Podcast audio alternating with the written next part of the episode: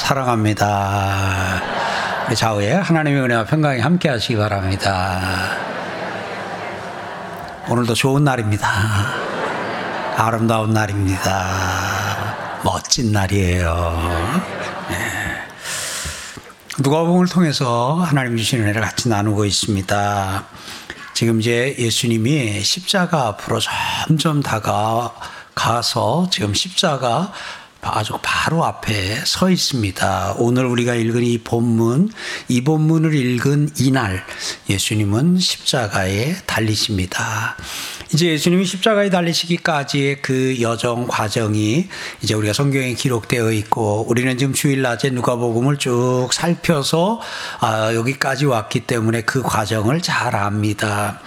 오늘 예수님께서는 이 세상에 죽으러 오셨습니다. 여러분들과 저는 살러 왔고요. 그래서 목적 자체가 다릅니다. 예수님이 이 세상에 오신 목적의 방점은 목표는 죽는 것입니다. 여러분들과 저는 사는 것이었고요. 예수님이 왜 이 세상에 죽으러 오셨냐? 우리의 죄를 해결해 주시기 위해서 우리는 우리의 죄를 인간은 인간의 죄를 스스로 해결할 수 없기 때문에 하나님께서는 그 아들 예수를 보내셔서 우리의 죄를 그에게 담당시키시고 그리고 그 우리의 죄를 지음으로 우리의 죄를 짊어지심으로 말미암아 죄 없으신 예수님이 죄 덩어리 하여튼 뭐 죄 뭉치가 되어 그 가장 흉악한 죄인이 달리는 십자가에 달려 죽는 것 그래서 그가 찔림은 우리의 허물을 인하며 그가 상함은 우리의 죄악을 인함이라고 이사야서가 이사야를 통해서 하나님이 예언해 주시고 미리 말씀해 주신 대로 예수님은 이제 십자가를 향해서 계속 나아가고 있습니다. 예수님이 십자가를 지시는 과정에 또 그 부분에서 예수님이 하신 말씀 가운데 아픈 표현이 있어요.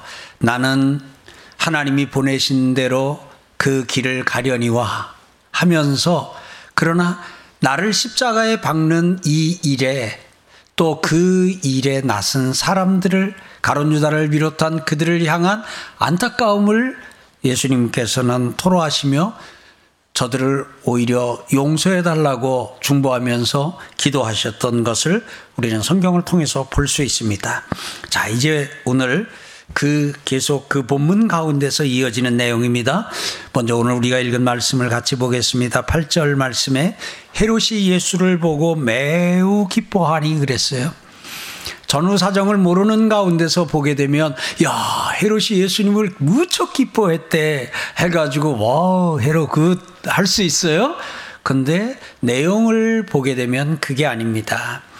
자, 오늘 이렇게 본문에 등장하는 사람들이 있습니다. 빌라도가 등장을 하고 헤롯이 등장을 합니다.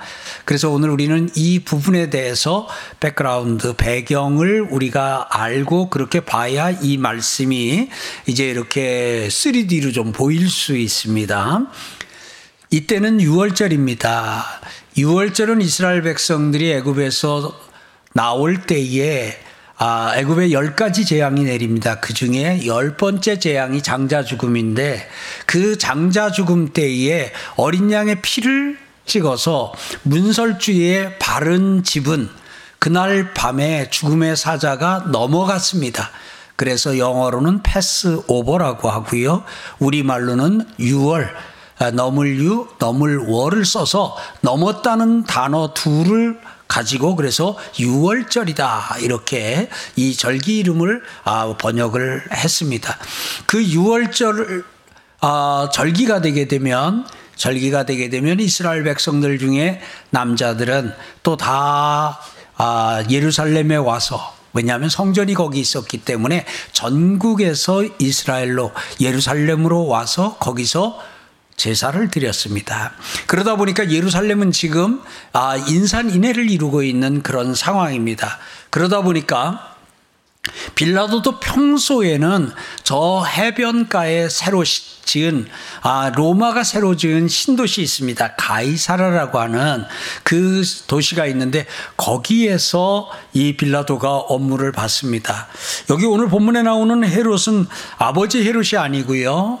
아 예수님이 탄생할 때의 그 헤롯이 아니고 그 아들 가운데 하나인데 이 헤롯은 저 예수님이 사역하시던 예수님의 사역 본거지가 있는 가버나움 그 갈릴리 지방의 왕입니다.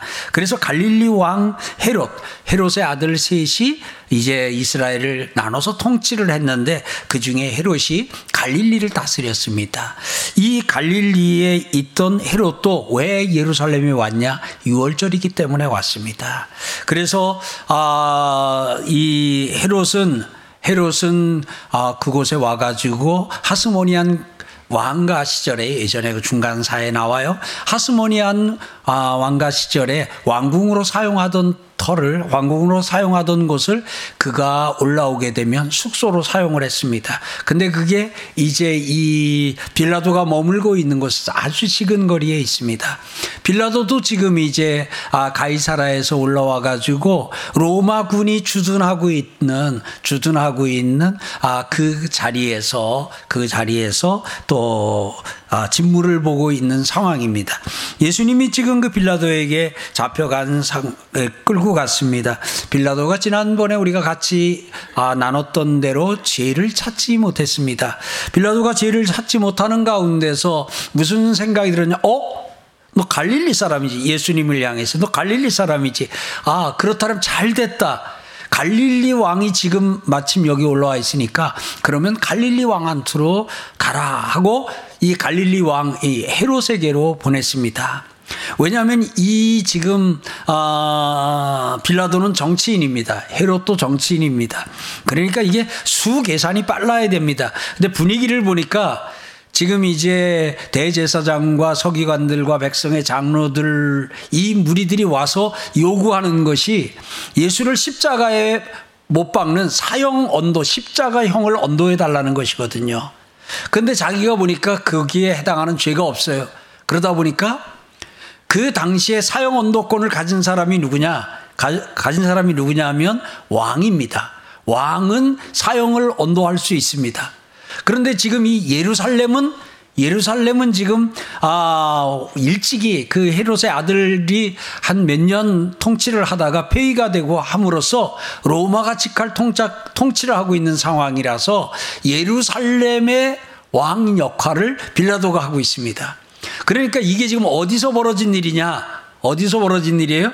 예루살렘에서 벌어진 일이니까 관할권이 빌라도에게 있다고 생각을 해가지고 지금 빌라도에게로 가서 십자가형을 구형해 달라고 이야기를 하고 있습니다.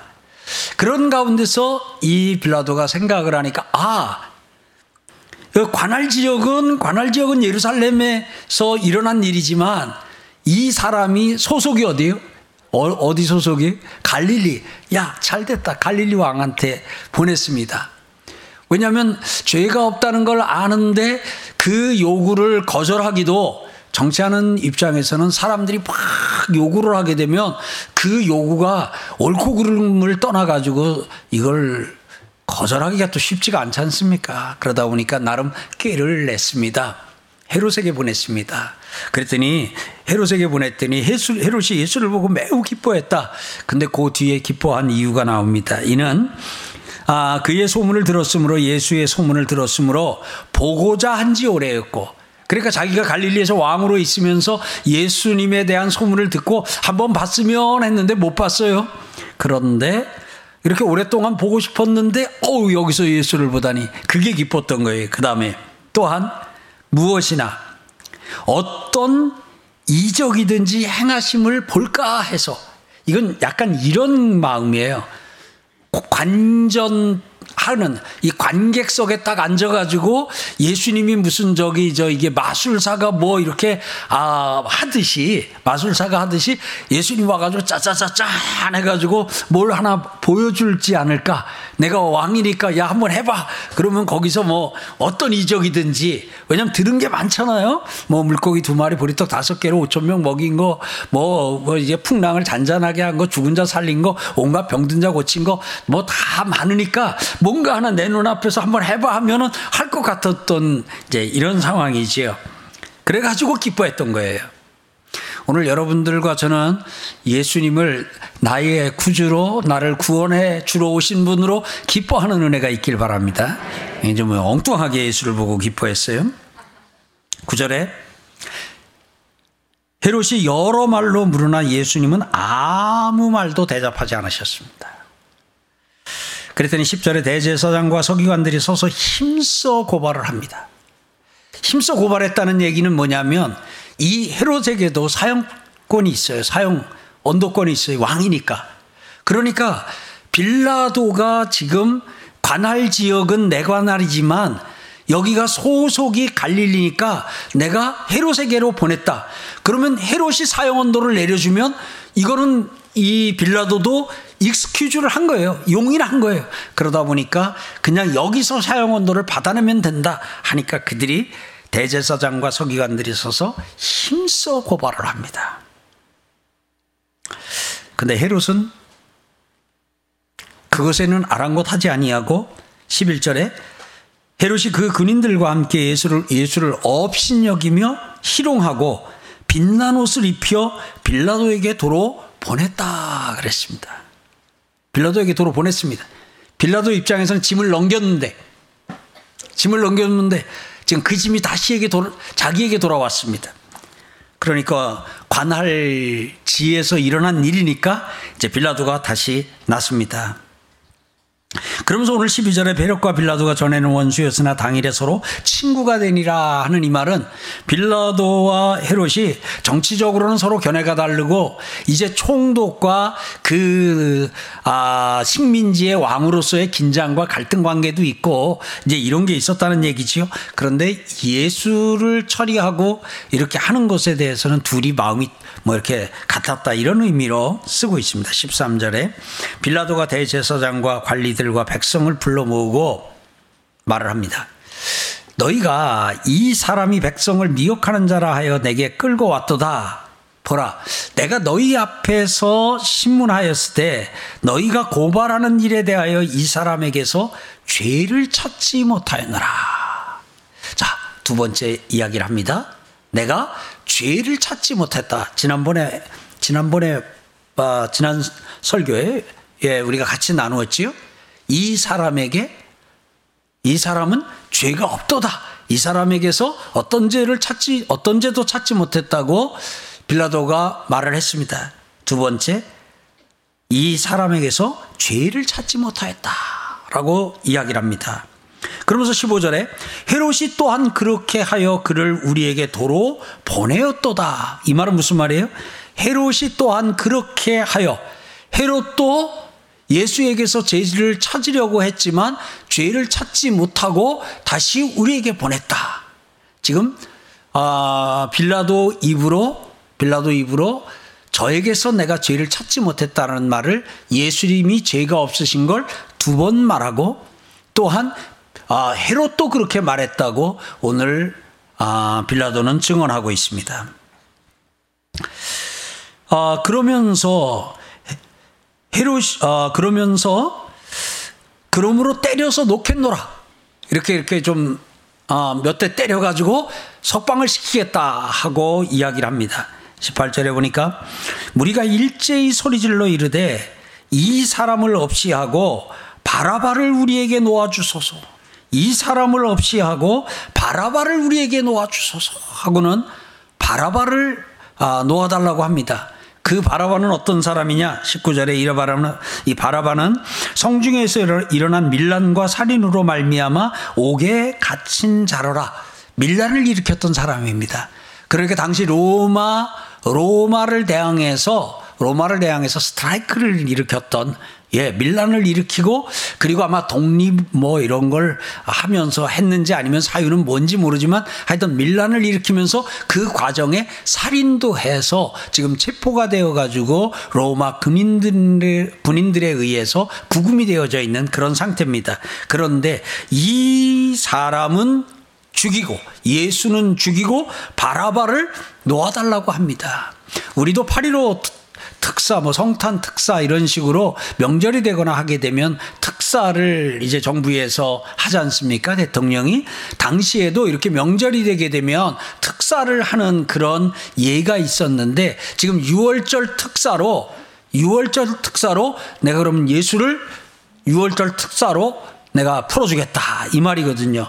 이것은 무슨 말이냐면 너희가 말하는 대로 사형에 해당하는 죽, 죽일 죄가 있다, 친다, 치자. 내가 생각하기에는 없지만 너희가 그렇게 주장하니까 좋다. 그러면 아, 사형에 해당하는 죄가 있다, 치자. 자, 그러면 그렇게 하고 사형에 해당하는 죄인이지만 내가 6월절 특사로 풀어주겠다. 지금 그 얘기거든요. 그런데 특사 권한이 특사 권한이 우리나라도 대통령에게 있습니다. 특사 권한이 왕에게 있는데 그들은 특사 권한도 왕에게 있는 빌라도에게 있는 특사 권한도 인정 권한도 인정하지 아니하고 바라바를 풀어주고 예수를 죽이라고 그들이 소리를 높입니다. 20절에 빌라도는 예수를 놓고자 하여 다시 그들에게 말하되 그들은 소리 질러 이르되 그를 십자가에 못 박게 하소서 십자가에 못 박게 하소서 십자가형을 구형해 달라고 십자가형을 언도해 달라고 선고해 달라고 청을 하고 있습니다. 22절.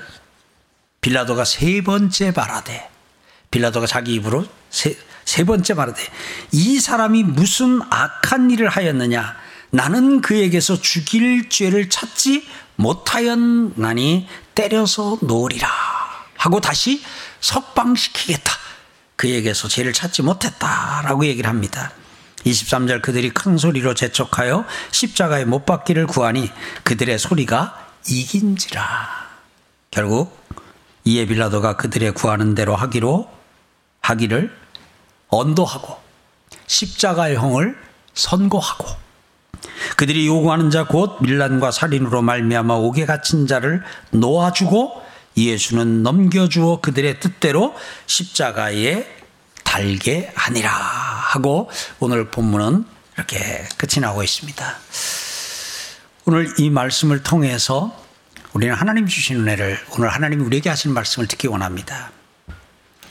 아, 요 설교 전에 누가복음 설교를 이어가는 가운데 이 설교 전에 우리가 한 시간 내내 같이 했던 내용이 있습니다.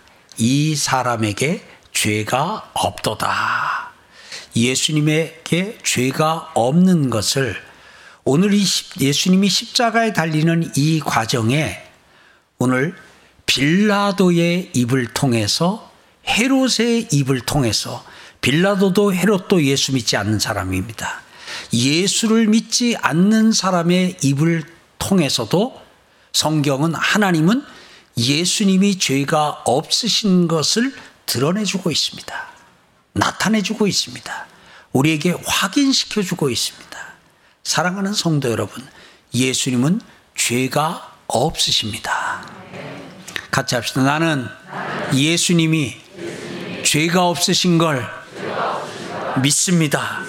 이건 왜 중요하냐면 예수님이 죄가 없으셔야 우리의 대속자가 되실 수 있는 거예요. 만약에 예수님이 죄가 있는 상태라면 예수님이 십자가에 달려 죽으셨어도 그것은 예수님이 지은 죄, 예수님의 죄로 죽은 것이지 그것이 우리 죄를 대신한 것이 대속한 것이 아닙니다. 그런데 죄 없으신 예수님이 우리의 죄를 지시고 가장 흉악한 죄인이 달리는 십자가에 달리신 것, 그것은 곧 나의 죄를 위한 나를 나의 죄를 위해 예수님이 십자가를 지셨다는 고백입니다. 그래서 예수님에게 죄가 없습니다라는 그 고백은 뭘로 이어지냐면 예수님이 나의 죄를 담당하시고 예수님이 나의 죄를 지시고 십자가에서 죽으셨습니다. 어떤 분은 목사님 그때 예수님 십자가 지실 때 저는 태어나지도 않았어요. 저도 안 태어났어요. 태어 미리 아직 태어나지도 않은 우리의 죄까지도 하나님이 택한 그의 백성들의 죄를 하나님께서는 예수님에게 담당시키시고 예수님은 그 죄를 지시고 십자가에 달려 죽으시고 그 피로 우리의 죄를 씻어 주셨습니다. 깨끗하게 하셨습니다. 없애 주셨습니다. 양털같이 흰 눈같이 깨끗하게 해주셨습니다. 나를 죄 없는 의인 삼으시고 너는 의롭다 해주셨습니다. 부정하기 이를 데 없는 우리를 향하여 너는 거룩하다, 너는 성자다, 너는 성도라고 말씀해 주셨습니다. 사랑하는 성도 여러분, 그래서 오늘 이 예수님이 십자가를 지는 과정에 쭉 흐르고 있는 내용이 뭐냐면 예수님은 죄가 없다. 예수는 죄가 없다 하는 부분입니다. 그래서 이 부분에 대해서 여러분들과 제가 아주 확실하게 믿고 죄 없으신 예수님이 그러면 중재인이 달리는 그 십자가에 왜 달리셨는가? 지은 죄가 있으니까 그렇겠지? 아닙니다. 나의 죄를 위하여. 내가 달려야 할 십자가를 예수님이 대신 달려주셨습니다. 믿으실 분 아멘. 나 자유 얻었네. 나 죄사함 얻었네. 나 죄 씻음 받았네. 이 은혜가 죄 없으신 예수님이 십자가를 지심으로 가능해졌습니다. 그 다음에 오늘 우리는 이 본문에서 더 뒤로 가니까 23절에서 그들이 지금 여기 대제사장들과 서기관들과 백성의 장로들이 아주 지속적으로 지금 요구하는 게 있습니다. 그를 십자가에 못 박으라. 그를 십자가에 못 박으라. 아, 죄가 없다고? 예수는 죄가 없다고 그렇게 몇 번이나 말을 했고, 그게 빌라도의 판단이고, 빌라도의 소신이고, 그런데 안타깝지만 계속해서 소리를 치고 십자가에 못 박으라고 큰 소리를 치고 백성들이 소유를 일으킬 것 같고 하다 보니까 이 빌라도도 정치하는 사람이다 보니까 그만 자신이 옳다고 자신이 바르다고 하는 그것대로 하지 못하고 그리고는 그들이 원하는 대로 십자가형을 선고했습니다. 그들의 소리가 이긴지라 오늘 여기서 두 가지를 보려고 합니다. 하나는 그들의 소리가 이겼다고 오늘 성경은 기록합니다. 그 사람들은 이겼다고 생각을 했습니다. 한번 여러분 생각해 보세요. 예수를 십자가에 못 박으라, 십자가에 못 박으라, 십자가에 못 박으라. 얼마나 많은 사람들이 모여서 그렇게 소리를 쳤겠어요. 하여튼 다 동원을 했을 거 아니겠어요. 다 선동을 해가지고 십자가에 못 박으라, 십자가에 못 박으라. 그러다가 결국 빌라도가 사인했다는 소식을 들었을 때 그 소식을 전할 때 거기에 모였던 군중들이 아마 뭐 그야말로 펄쩍펄쩍 뛰면서 환호를 하면서 소리를 지르면서 야 우리가 이겼다 우리가 이겼다 우리가 이겼다 하고 흥분하면서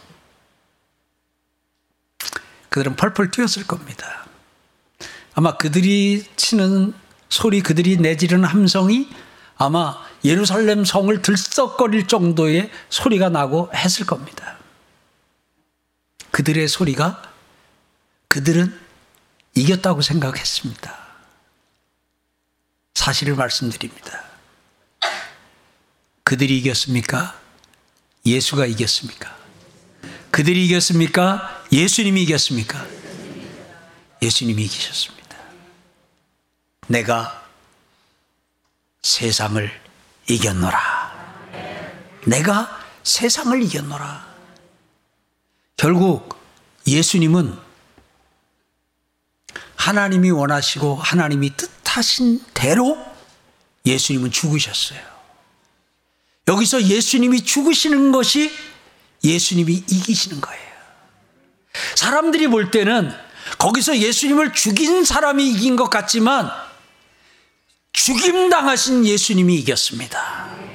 사랑하는 성도 여러분, 오늘 우리가 세상에서 오늘 예수님에게 하듯이 우리에게 하는 경우들이 있습니다. 조롱을 합니다. 모욕을 합니다. 업신여깁니다. 우습게 여깁니다.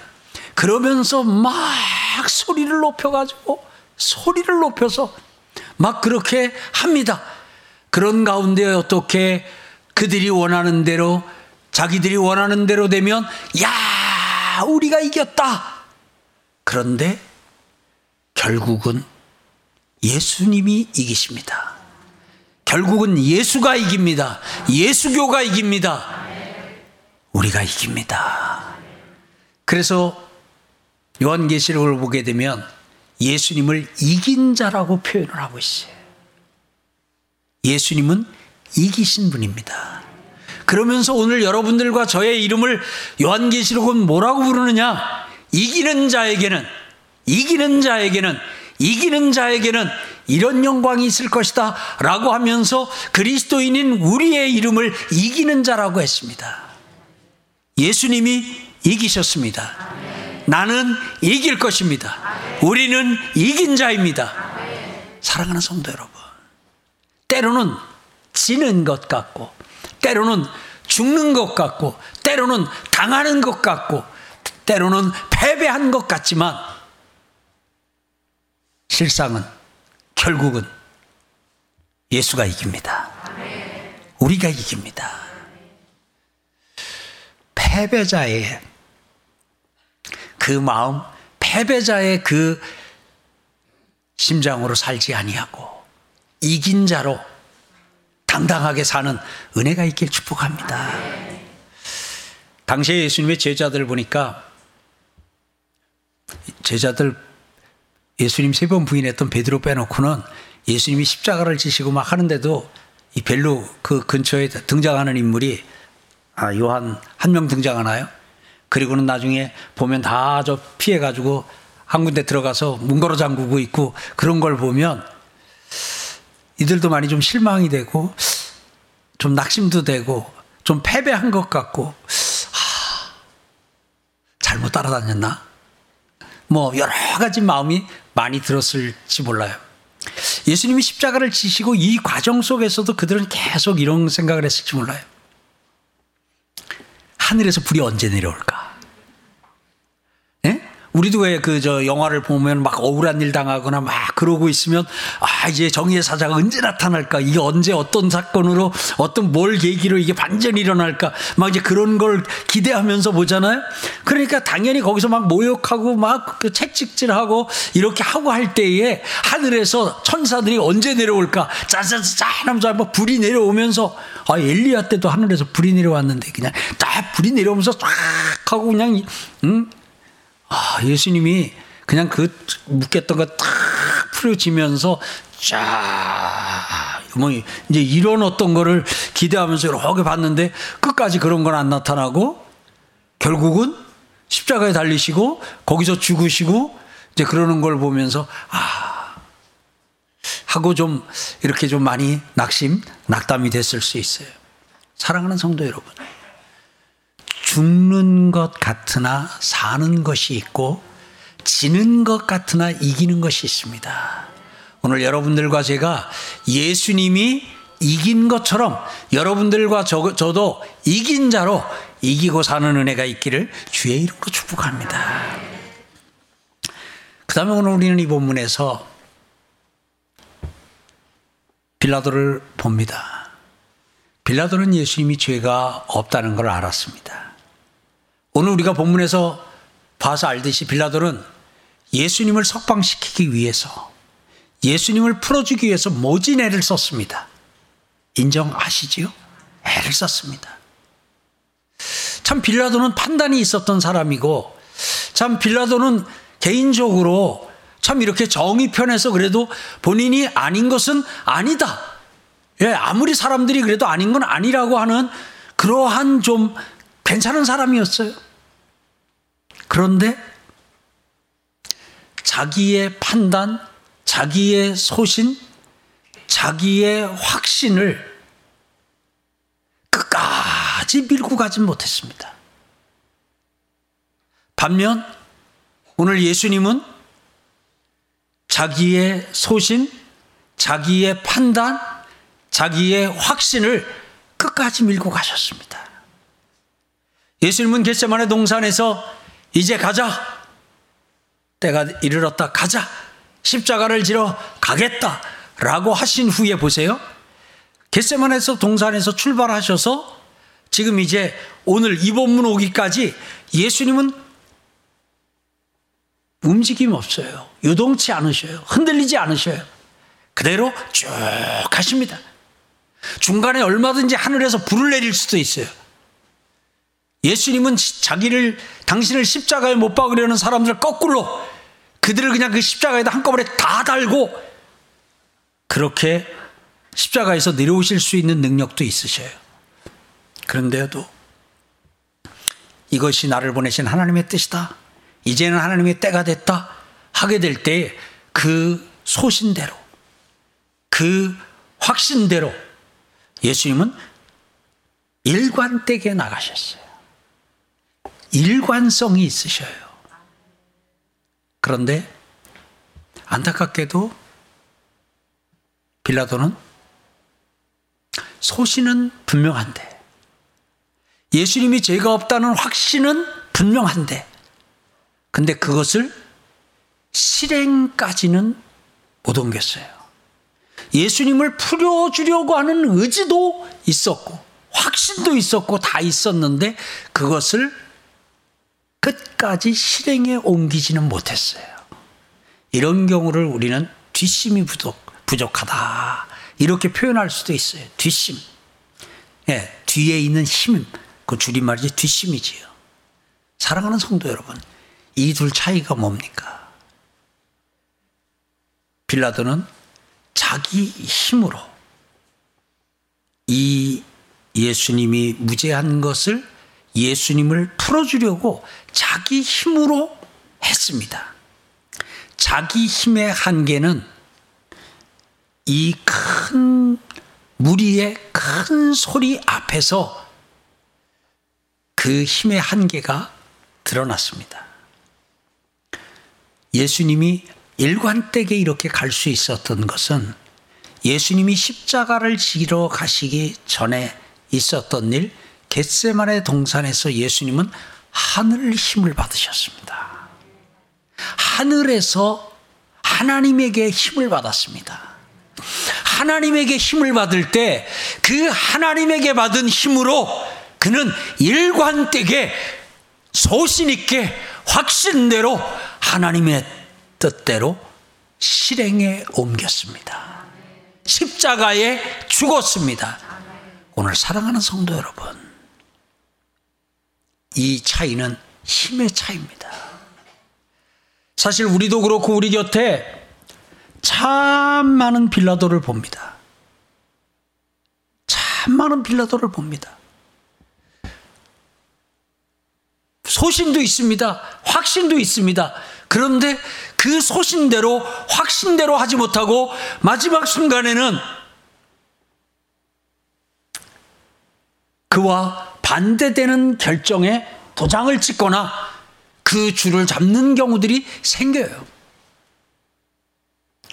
오늘 우리 서울광역의 성도님들 가운데도 또 우리 이 땅의 그리스도인들 가운데도 정치를 하는 분들이 많이 계신데 이 정치하는 우리 그리스도인들에게 하나님께서 오늘 하늘 힘을 받아 정치를 함으로 하나님 앞에서 하나님 안에서 이것이 옳다, 이것이 바르다 하는 것이 본인의 소신이 되었고 그런 확신이 있다면 그것을 끝까지 일관되게 유지할 수 있는 은혜가 있기를 축원합니다. 은혜가 있기를 축복합니다. 아무리 본인이 소신이 그렇다 할지라도 확신이 그렇다 할지라도 결국 반대되는 것에 표를 던지거나 반대되는 것에 줄을 쓰게 되면 그러면 결국은 소신과는 다른 그런 결정을 그런 일을 하게 되었잖아요. 오늘 여러분들과 저 사실 우리도 가만 살펴보다 보면 우리 안에도 빌라도 같은 그런 연약한 모습이 있습니다.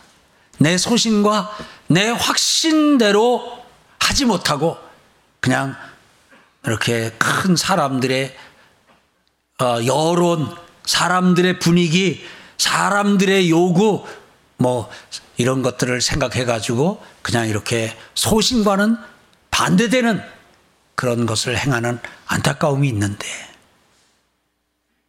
빌라도에게는 하늘 힘이 없었습니다. 예수님에게는 하늘 힘이 있었습니다. 하늘 힘 있으신 분 아멘.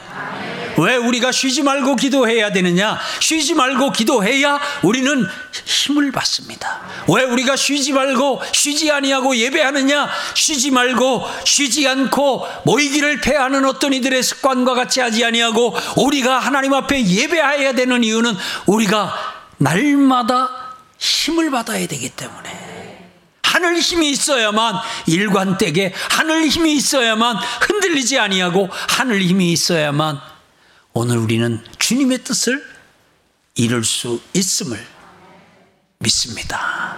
오늘도 이 예배를 드리는 가운데 하나님께서 하늘에서 여러분들과 저에게 천사가 힘을 가지고 와서 우리에게 공급해 주는 그 은혜가 있기를 주의 이름으로 축복합니다.